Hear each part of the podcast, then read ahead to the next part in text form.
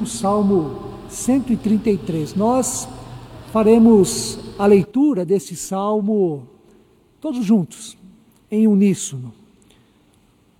Salmo curto, três versículos, leitura conjunta da palavra do Senhor. Comunhão que edifica.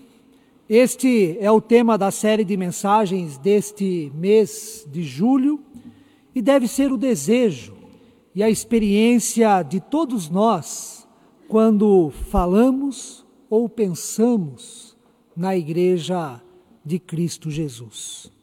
A comunhão está presente na essência do que é, do que significa ser Igreja de Cristo.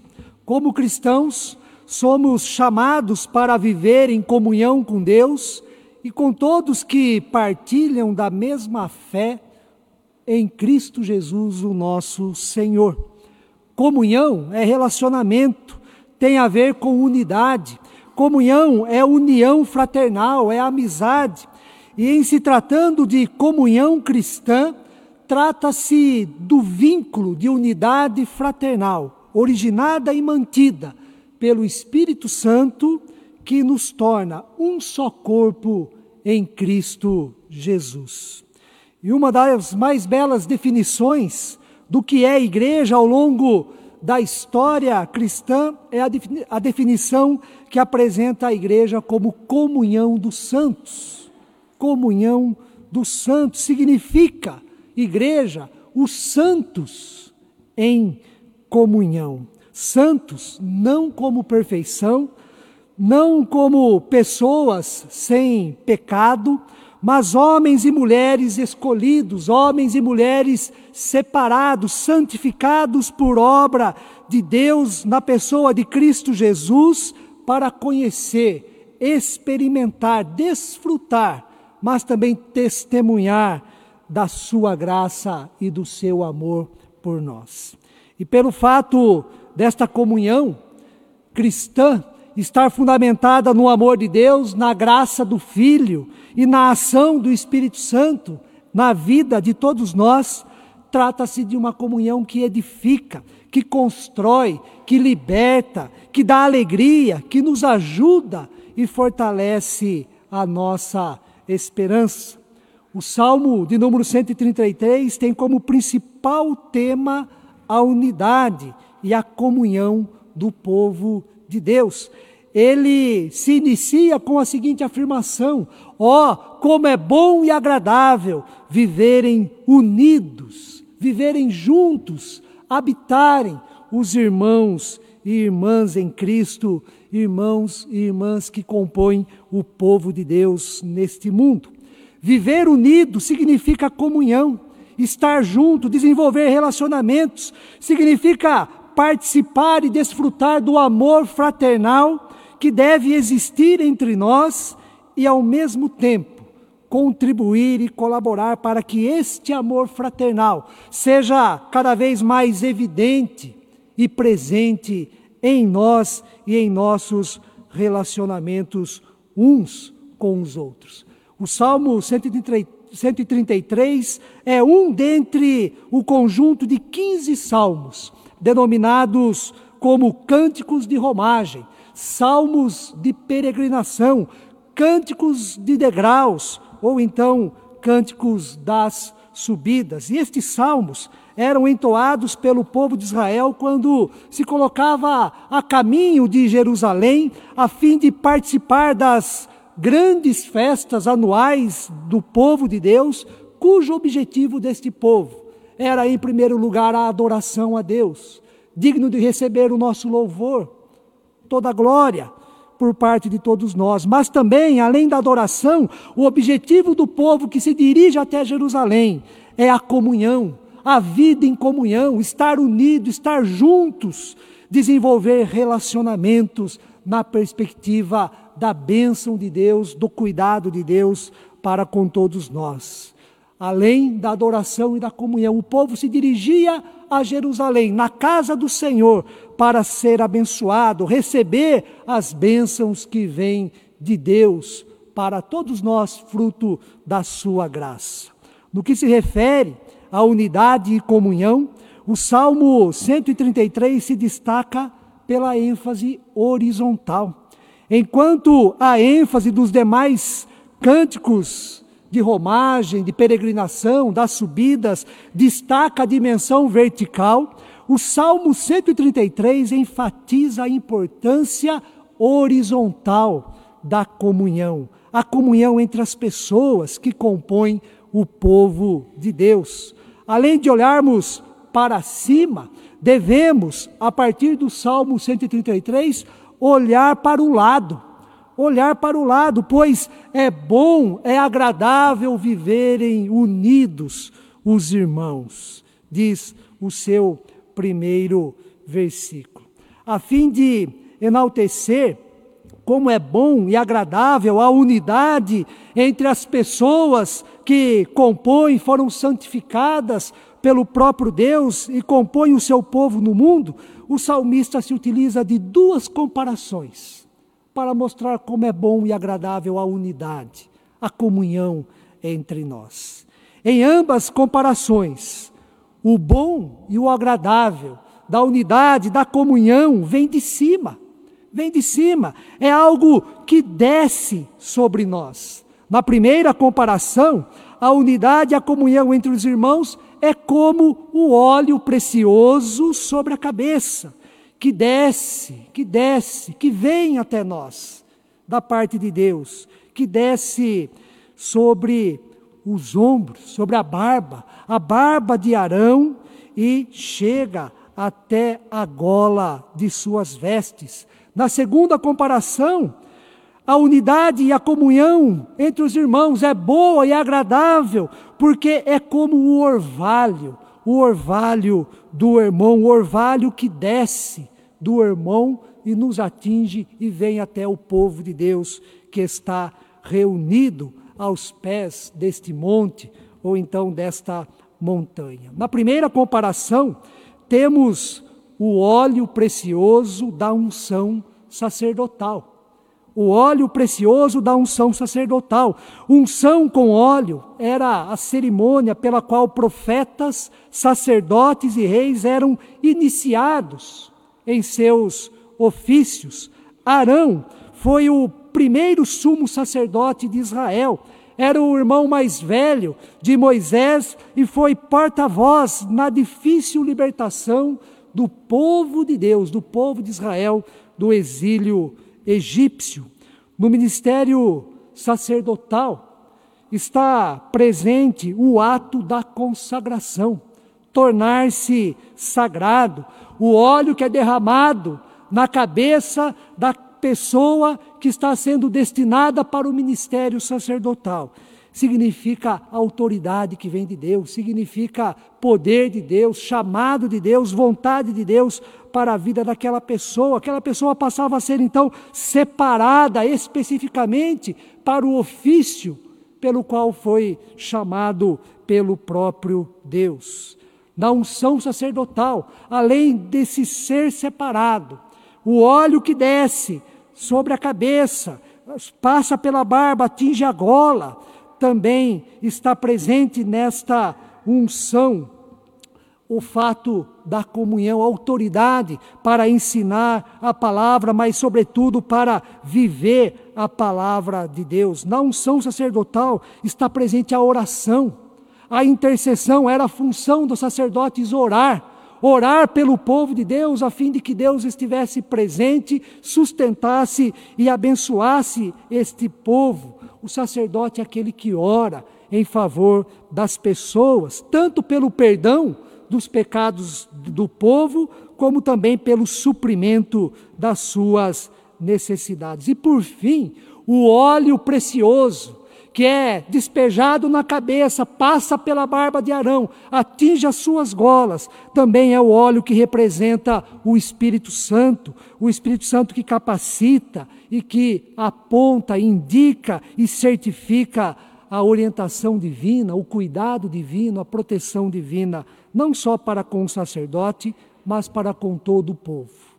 A partir desta imagem, desta comparação, deste rito, com o óleo precioso da unção sacerdotal em Jesus Cristo. Quando vamos para o Novo Testamento, o ministério sacerdotal não está restrito a uma pessoa na igreja. Não é o pastor, não é a pastora, mas o ministério sacerdotal passa a ser o ministério de todo o povo de Deus. Deus constituiu para si, em Cristo Jesus, um reino de sacerdotes e sacerdotisas.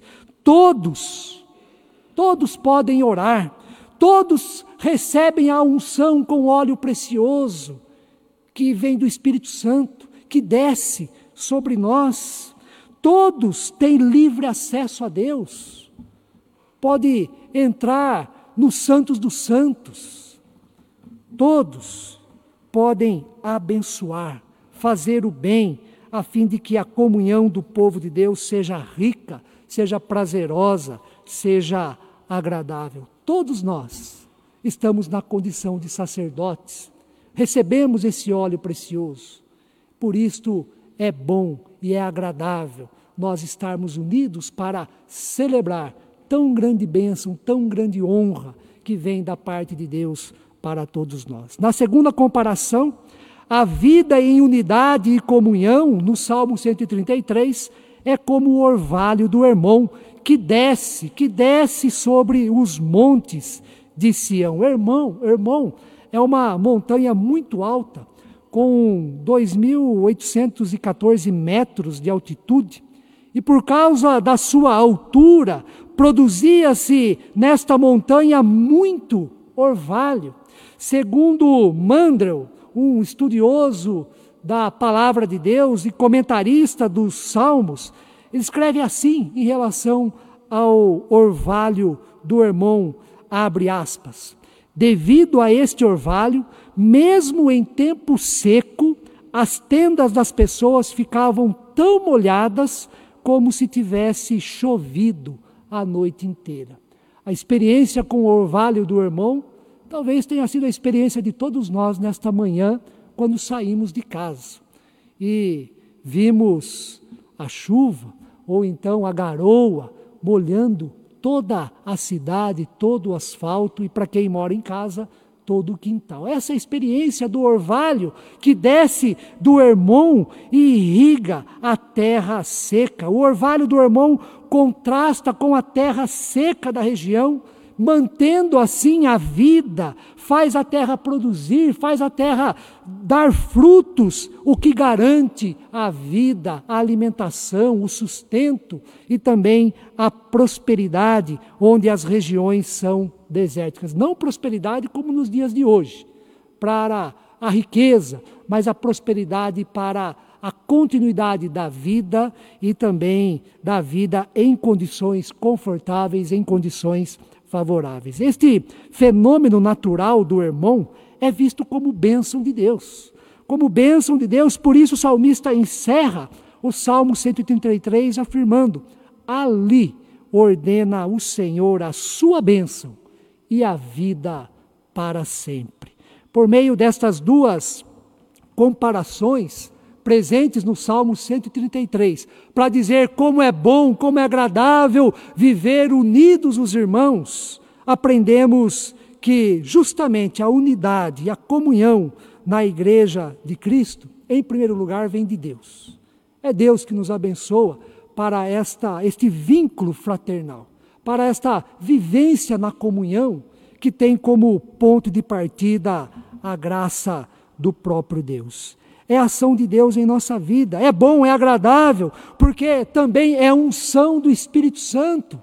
É o óleo precioso da unção sacerdotal que desce sobre nós, sobre a nossa cabeça, passa pelo nosso rosto, porque as mulheres não têm barba.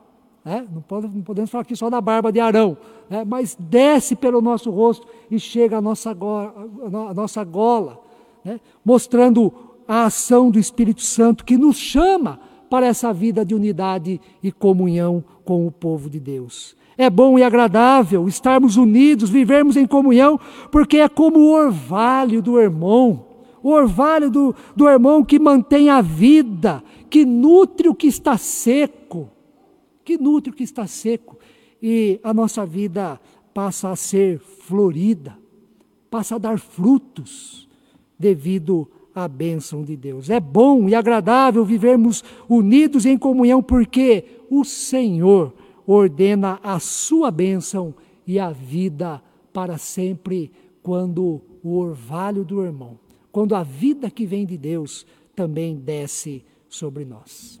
De maneira muito rápida, quero compartilhar alguns benefícios da unidade, da unidade e da comunhão que edifica a partir da palavra de Deus. Em primeiro lugar, a comunhão que edifica nos mostra que não estamos sozinhos. Não estamos sozinhos em nossa caminhada, em nossa passagem por este mundo. Viver sozinho, se sentir isolado, sem ter alguém com quem conversar ou em quem confiar, já é, gera em nós facilmente o desespero diante das dificuldades e dilemas que enfrentamos. E junto com o desespero estão a dúvida e a frustração. Com, com quem conversar sem ser julgado e condenado? Com quem compartilhar os problemas que estou enfrentando? Com quem posso desabafar os meus temores, as minhas preocupações, as minhas insatisfações? Quem pode me ajudar, me escutar, dar um sábio conselho? A comunhão que edifica mostra que não estamos sozinhos. Na comunhão que edifica, encontramos pessoas que podem nos ajudar nos momentos de maior aflição que nós passamos. Não estamos sozinhos porque a comunhão cristã nos insere e nos dá o privilégio de vivermos em família. Trata-se da família da fé. A fé em Cristo é que determina a unidade e a comunhão nesta família. É a fé em Cristo que nos coloca em contato uns com os outros e gera afinidades entre nós. Na comunhão da família da fé, desenvolvemos a relação de irmandade, de irmandade fraternal. Pela fé, somos irmãos e irmãs uns dos outros, irmãos e irmãs que vivem em união, em comunhão e que desejam o bem de todos. Na comunhão que edifica, a igreja deve se alegrar e também deve chorar. Tal como o apóstolo Paulo nos ensina em Romanos 12, no versículo 15: Alegrai-vos com os que se alegram e chorai com os que choram. Saiba disto, em Cristo, na família da fé, você não está sozinho. A igreja é lugar de comunhão, de amizade, de relacionamento de ajuda mútua. E por ser assim, o segundo benefício da comunhão que edifica todos nós tem a ver com o fato de que a comunhão que edifica nos fortalece e nos encoraja. Pelo fato de não estarmos sozinhos, na comunhão que edifica vamos encontrar pessoas que podem nos ajudar. Como é bom saber que, diante de uma dificuldade que enfrentamos, diante de uma necessidade que temos, diante de uma situação delicada que vivemos, há pessoas que oram, que oram por nós, que intercedem por nós junto a Deus, a fim de que Deus nos abençoe, nos dê o livramento, nos dê a saída para o problema que estamos enfrentando. Como é confortante saber que há pessoas que oram, que fazem o ofício sacerdotal, oram e intercedem por nós quando estamos numa situação complicada. Isto nos anima, isto nos fortalece, nos encoraja, porque a palavra de Deus diz que muito pode, muito pode por sua eficácia a oração do justo, conforme escreveu Tiago no capítulo 5, versículo 16. Muito pode, por sua eficácia, a oração do justo. Imagine quando nós temos vários justos e justas orando a Deus em nosso favor. Isso é confortante, isso nos fortalece e isto também nos encoraja. Sempre me chamou muito a atenção o versículo de 2 Coríntios, no capítulo 1, versículo 4, que diz assim: É Ele, ou seja, Deus, é Ele que nos conforta em toda a nossa tribulação, para podermos consolar os que estiverem em qualquer angústia, com a consolação que nós mesmos somos contemplados por Deus. Isso significa que o problema que eu enfrentei e superei em minha vida, pela graça de Deus, pode ajudar outra pessoa que passa pelo mesmo problema a superá-lo. Isto é consolação. Isto é a misericórdia em prática, isto é ajuda, isto é estender a mão a quem está sofrendo com aquela devida situação. Na igreja, há casais jovens passando por crises que casais mais experientes podem ajudar. Na igreja, há pessoas passando pela difícil dor do luto, do divórcio, e quem já passou por isto pode ajudar. Da mesma forma que foi consolado por Deus, fortalecido por Deus, pode ser o meio de Deus para consolar e ajudar a quem passa pela mesma dificuldade.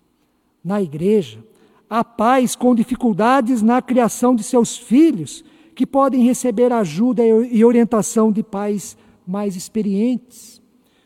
Muitas vezes, apenas compartilhar a dificuldade da vida já é de grande ajuda para quem está sofrendo.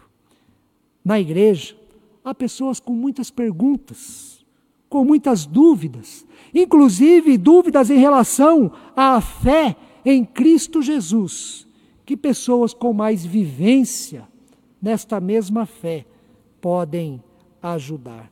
É nesse sentido que a comunhão que edifica nos fortalece e nos encoraja, tanto a quem é ajudado, porque precisa de ajuda, como também fortalece encoraja a quem ajuda, porque se torna útil, se torna valoroso e enriquece assim a comunhão do povo de Deus. Para concluir, quero destacar mais um benefício da comunhão que edifica. A comunhão que edifica nos dá alegria e satisfação. Se na comunhão que edifica nós percebemos que não estamos sozinhos, nós temos pessoas que caminham conosco, que podem nos ajudar. Se na comunhão que edifica nós somos encorajados e fortalecidos em nossas dificuldades, em nossas dúvidas, o resultado desta comunhão que edifica é a alegria e a satisfação. Comunhão é estar junto, é companheirismo, é ajudar e ser ajudado, é compartilhamento, é celebração e vida pautados no amor de Deus, na graça de Cristo Jesus e nas consolações do Espírito Santo. O salmista diz que é bom e agradável estarmos unidos, vivermos juntos. Isto é bênção de Deus. E onde está a bênção de Deus? A alegria, a satisfação a luz no fim do túnel, a esperança. Que, irmãos e irmãs, a alegria da comunhão que edifica seja algo presente em sua vida e na vida de todos nós desta igreja. Que a nossa comunhão aqui, com os irmãos e irmãs em Cristo, que a família da fé que se reúne neste lugar, seja edificante para mim e também para cada um de vocês. Ó, oh, como é bom e agradável viverem unidos os irmãos. Que Deus assim nos abençoe. Amém.